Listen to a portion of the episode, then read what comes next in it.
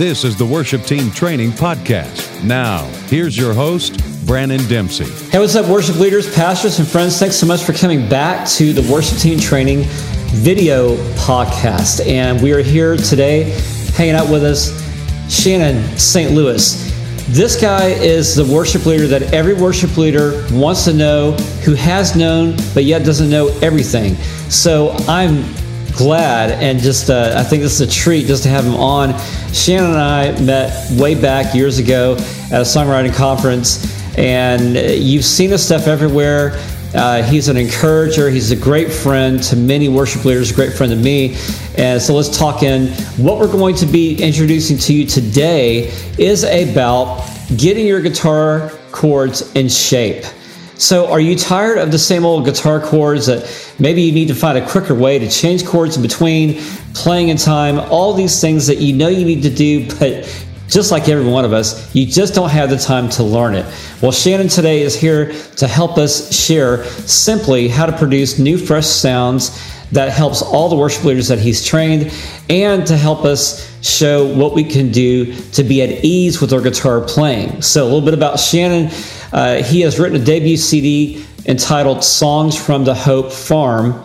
And among those top four singles are Your Mighty Hand, Your Will, When the Day Ends, and You Won't Stop. He's also author of a worship training ebook entitled Unseasoned How to See Godly Growth in an Inexperienced Worship Team. You can find that on his website stlouismusic.com. He's also the worship pastor at Crosspoint Church and released uh, that you can find on all streaming music platforms. Morning Will Come. And it's a collection of songs about God who is in control of all of our brokenness in every season. Again, you can find that back at stlouismusic.com. He's with us today. Shannon, what is up? Thanks for being with us today, bro. How are you? Good morning. Uh, well, it was a beautiful day uh, a few days ago, and then today it decided to get cold and rainy. So um, I'm a little bit wet and a little bit chilly, and uh, that was in the plans for today. I did not check the weather app, and uh, so that's disappointing, but otherwise I'm doing well. Well, hey, it's great to have you indoors. So let's just go with that. Yeah. All right, Shannon, let's get right to it. Go ahead and take us into the chords and shapes that you're talking about. Yeah. Um, well, one of the things that I learned, and it, and it, helped to me when I was young and learned how to play guitar, is um, when you're playing with people, um, when you're at least capable of playing with someone, you learn a lot faster, being able to work with a team. And uh, so, what I did is tried to come up with a way of teaching guitar um, to my beginner guitarists that would put them take them from zero to at least being able to jam with someone else as mm. quickly as possible. And some of that means reworking some chord shapes. I mean, F is a monster. Bar chords are a monster. Um, but even then, there's a lot of things that once you learn G's, C's, and D's, changing, moving between the chords to where you can actually play a song in a quick ma- fashion um, takes some time. So what I did is kind of rethought through how the chords can be shaped in a way that can make someone be able to get to the point where they can they can learn the chords quickly and then learn how to play the instrument in time with other musicians as as quickly as possible. And um, here's some of them that I came up with. Now the G major, I'll turn here. Looks like what most people use is a G, except I actually anchor. So you've got your um, your um, on the third fret of the E string, you got the actual G note. However, um, I also add, uh, which this is pretty common. I've seen a lot of guitarists do this, but on the on the B string, also on the third fret, we anchor that D. And the key for all of this um, is going to be um, that anchor string, that um, your your ring finger on the third fret of the B string. I try to keep it there for all the chords because what that does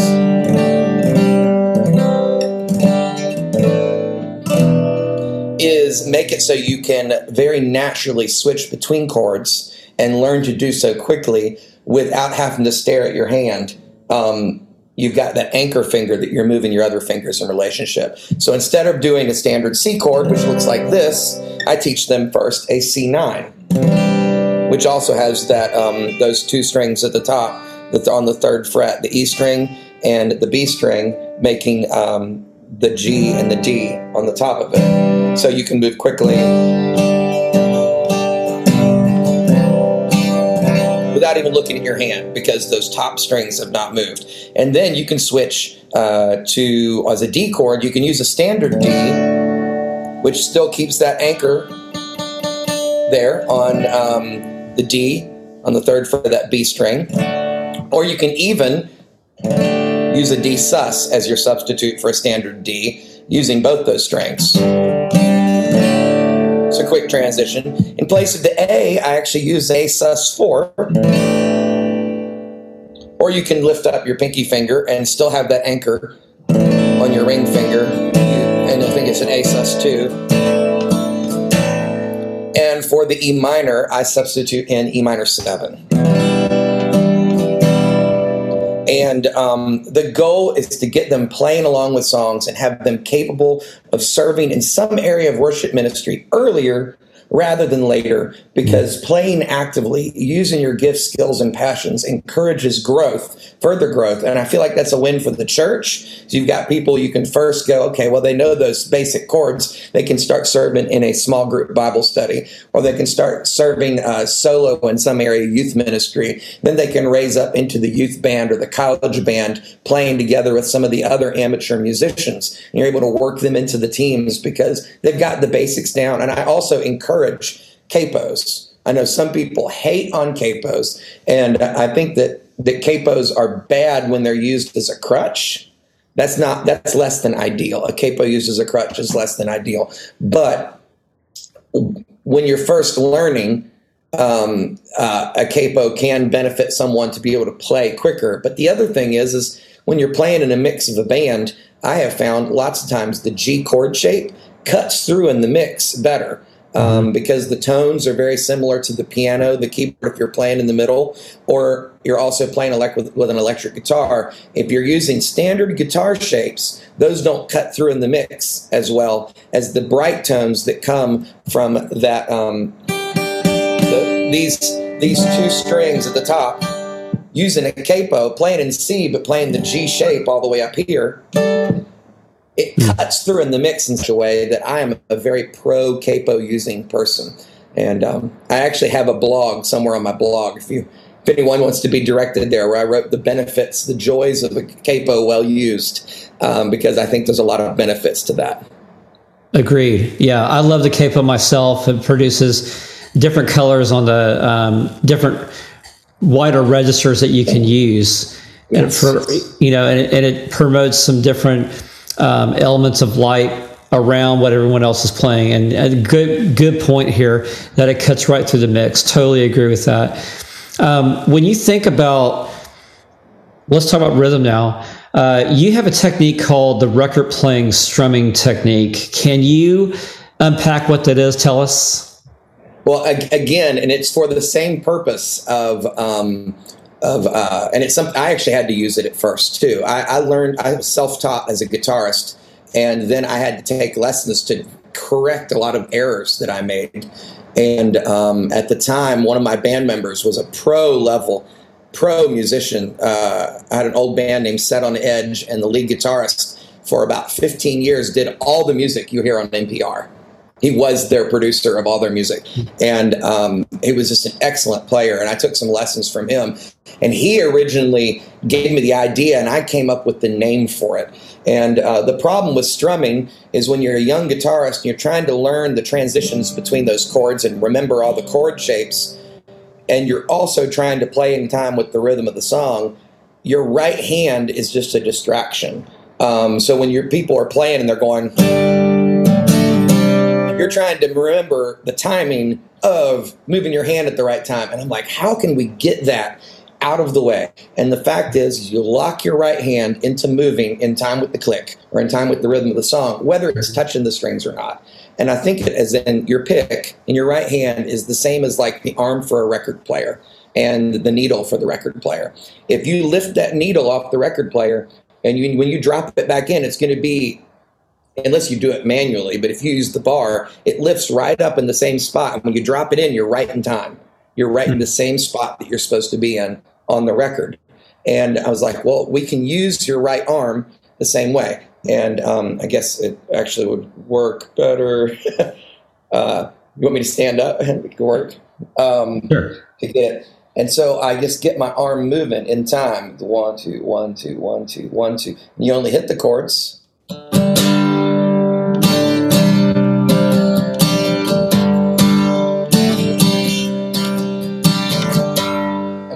Playing, if there's a spot, my right hand moves the whole time. I keep my hand moving in time with the song.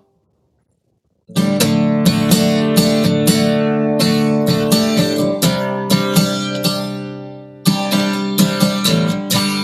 all that's happening is the difference between whether I'm actually hitting the strings or just air guitaring it. mm-hmm.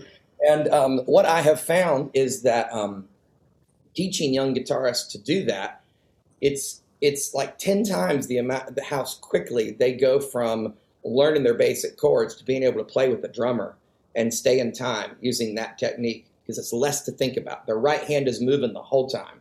Whenever they hit the strings, they're in time um, mm-hmm. no matter when they hit the strings. They're in time with the drums because their right hand never stops moving and it's just counting the beat. And um, it, it, takes a lot less effort and brain power so they can focus on getting the left hand correct in moving between those different chord transitions. And um, uh, I have seen some mu- musicians go from zero to pro using that. Um, I can't remember if I've talked to you about this. Um, but um, off the top of my head, I from my youth worship team, one of them declined a records deal from Sony. um, one of them played on, uh, I think now two Foo Fighters albums. One of them has been a worship leader out at uh, for Jesus Culture, and uh, another couple of them have served at IHOP in Kansas City. And um, and when I see them implementing stuff and moving on instead of quitting and getting frustrated. And uh, it's just encouraging. It makes me know, well, hey, this technique seems to work. Um, yeah. They get plugged into teams and they keep growing and they stay with it. And uh, so that has been really encouraging for me. And that's the reason I continue to use it. Hey, friends, just want to thank you for listening and downloading the Worship Team Training Podcast. And we ask that you do subscribe by finding us on iTunes, Spotify, Stitcher, and wherever else you get your podcast. Don't forget to visit our website and get your worship ebook for free at worshipteamtraining.com slash e-news. And be sure to check out Confessions of a Worship Leader. Thanks so much, and let's return now to our podcast. Yeah, that's awesome. Yeah, I mean, a lot of what you're saying is um, what most people don't realize that guitars are actually a percussive instrument because you're striking the string. And um, as you alluded to, the drummer, uh, very true, that their right hand in playing drums is the same thing as far as them keeping time, and that never stops, just like how the guitar pattern for guitar players never stop also. So I like the way that those are two brought together. And um, that should give us as guitar players the ability to remember that you know we are a percussive instrument. It, you know we we can do this like a drummer in a sense because it is about keeping time. Yeah. Awesome. Um, so tell us you know we this is great. You you talked a lot about uh, guitar shapes chords changing rhythm. But what about you? What's your story shannon well, I, I, was raised in a non-believing home. Uh, I guess you would say that. I, I, committed myself to atheism when I was seven or eight years old. Um, my father was not a believer. And my mom would say she was, but she was agnostic, um, just with a little church history. And so, growing up, the uh, theme around my house is there's no point in discussing God or politics because nothing is true and no one is right. And uh, so the first time I ever visited church and came home, my parents immediately cornered me and made sure I didn't join a cult. Uh, and uh, in the South, that's a weird thing to imagine because church is is uh, so common here. But in the culture I was raised in in the North, um, it was it was looked at suspiciously. Mm. And um, but I was invited to join a band when I was in high school uh, I think I was 13 years old. I started out writing songs for them, a kind of manager role, and uh, the lead singer it was a messed up band. The lead singer ended up in prison, and so they were like, "Hey, Shannon, you want a job? You can sing, right?" Ended up being the, the lead singer for the band. One by one, various members went to rehab and came back Christians, and so that was part one of the influence and impact on my life. Is that by the time I was 17 years old or 18 years old, I was technically playing in a Christian band as an atheist. I was the one non-believer, and it was we had an agreement like, okay, I'll sing your lyrics. I saw them as like positive, as long as and I was writing songs that were positive. My songs that I was writing were like anti-drug themes and stuff like that, and the songs they were writing were Jesus themes, and they they kind of went together fairly well. Uh, it only got awkward uh, the time I remember playing a concert at a roller rink, and they actually handed me a sheet of paper and had me um, uh, present the gospel. I was like, I'm reading this thing off the paper and I'm thinking, I don't know that I believe any of this. What? Uh, but overall, we remained friends. And so that planted some seeds in me. But um, what really happened that was uh, profound in my life is also during high school, um, uh, you feel like you're indestructible. Hmm. And um, I did so many crazy things that could have, should have killed me. Um, my wife has forbidden me from telling about half of my childhood stories to my kids, so they survive high school. And um, but then when you finally face loss, my um, closest cousin passed away, falling off a bridge into icy water. Um, one of my childhood heroes, who I'd looked up to since kindergarten, uh, got hit by a drunk di- driver and died. And the lead guitarist of my band overdosed on um, uh, some hard drugs. And while overdosing ran out into the street was hit by a semi. And it was like suddenly my mortality was right in front of me. And it made me ask the question like man am i right? And i remember staying up till two and three in the morning most nights just laying there in bed asking the philosophical questions. And then one day i went to the town library and i'm like okay i don't know what is real, and I'm going to find out. So I checked out the whole religion section.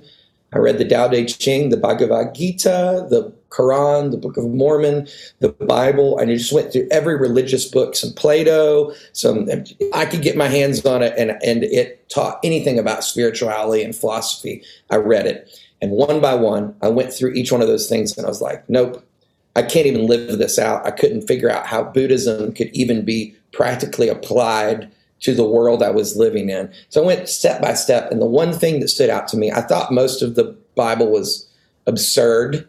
And then I hit the book of Proverbs. And it shocked me reading the book of Proverbs because um, so much of it was clearly and obviously like practical truth. I was like, wait, this was written 3,000 years ago. And that was what first got my attention. I was like, okay, Bible isn't trash. There's there's some good stuff in here. This is interesting. And so it kept me reading, it kept me digging. And um, uh, then I got to the life of Jesus. And when you've read that many books on, on spirituality and all this, and you get to the life of Jesus, I know that Jesus isn't a modern biography. The Gospels are not written like modern biographies. But when you've read all this ancient biography and then you get to Jesus, the one thing that stood out to me, I was like, oh, whoa, whoa, whoa, this guy was real.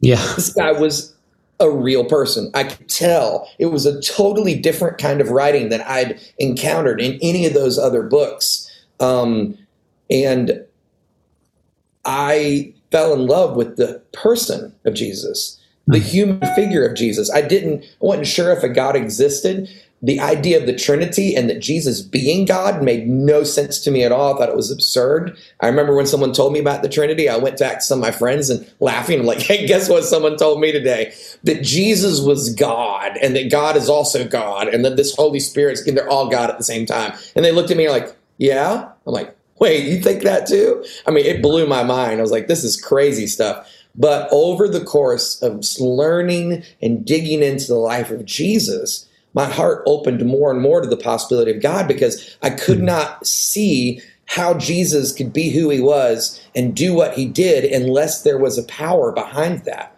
And so hmm. it was a long process. I mean, I I went really really slow through old German liberal historical Jesus books up through evangelical stuff, reading reading all these things and studying until one day I, I remember just thinking, oh gosh, I really believe all of this. I really believe all this. So I basically followed Jesus into Christianity rather than thinking there's a God, I'm a sinner, I need to repent and trust Jesus. It was a, a very different backwards process.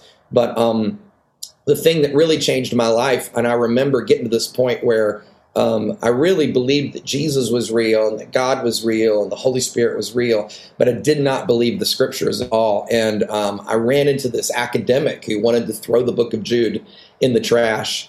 And, um, and he was like, why is this even in the canon? And um, he knew a bunch of other academics. This is in Athens, Georgia, and all these guys were chemistry professors, and some of them were philosophy professors. Several linguists, some experts in in um, Hebrew and Greek were all standing on the room, and they all went, "Well, hey, why don't we do a study on that? That would be fascinating." And so I started meeting with these guys, and for six months, we found the three earliest tra- um, existent copies of manuscripts of the Book of Jude and tried to retranslate them back to what we thought the original Jude was so we could analyze it and see if it, we thought it was actually canonical material. And the process of that was so mind blowing. And I can't go into all details. I mean, that, that's a whole podcast almost in itself, the scholarship of what I discovered. But um, there was something beautiful in discovering that book of Jude, which clearly is something written in haste by Paul to correct Jude in some massive errors. And it looks like he's even angry. Like, Jude, you're an idiot. Stop, is how I would sum up the book. When you step back and you look at the actual Greek and uh, you get back to that original text, it is a poem within a poem within a poem. Numerically, the the the number of letters in in each section line up to you can do math equations off of the book of Jude. It is a work of beauty. And so I was like, it made sense to me suddenly how someone could simultaneously be writing from their heart and that God could still be sovereign over the process to bring about what he wanted. And I was like, okay, oh, mind blown. The book of Jude clearly has the hand of God on it. I can't explain it any other way. And I'm like, if so insignificant, I don't think we get a single doctrine from the book of Jude. I. I really can't think of one thing. If we threw it out, would would we would lose from the canon? So if a book as insignificant of Jude can be that absolutely beautiful and amazingly handcrafted by God, while Paul's like writing down this quick letter, it, it, I suddenly was like, I think I believe the whole thing. It totally changed my perspective.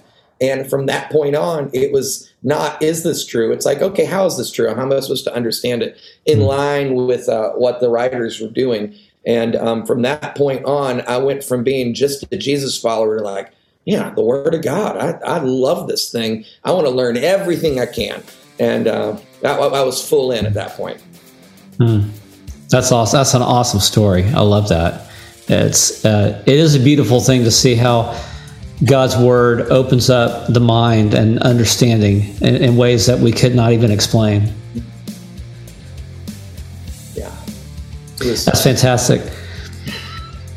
Uh, so, yeah, Shannon, this is this is awesome just to hang out with you today, and and thanks so much for sharing uh, your heart and also your zeal for ministry and helping young people, young generations, and guitarists and worship teams, uh, authoring, making music, everything that you're doing right now. Uh, so it's a pleasure to have you today. Thanks so much for being on. Thank you, Brandon. Loved it. Yeah, you bet, man. And uh, everybody, uh, you can find Shannon's website again and his music at stlouismusic.com. And that's Saint spelled out S A I N T louismusic.com. So we're going to have Shannon back with some more things later on. It'll be exciting to have him and exciting to have you. So, guys, thanks so much for being here today on the Worship Team Training video podcast. We'll see you back soon next time. Bye. This has been a Worship Team Training broadcast and digital production with your host and training director, Brandon Dempsey. Worship Team Training provides live workshops and online resources to help inspire, create, and transform the leading of worship. We'll see you again right here on worshipteamtraining.com.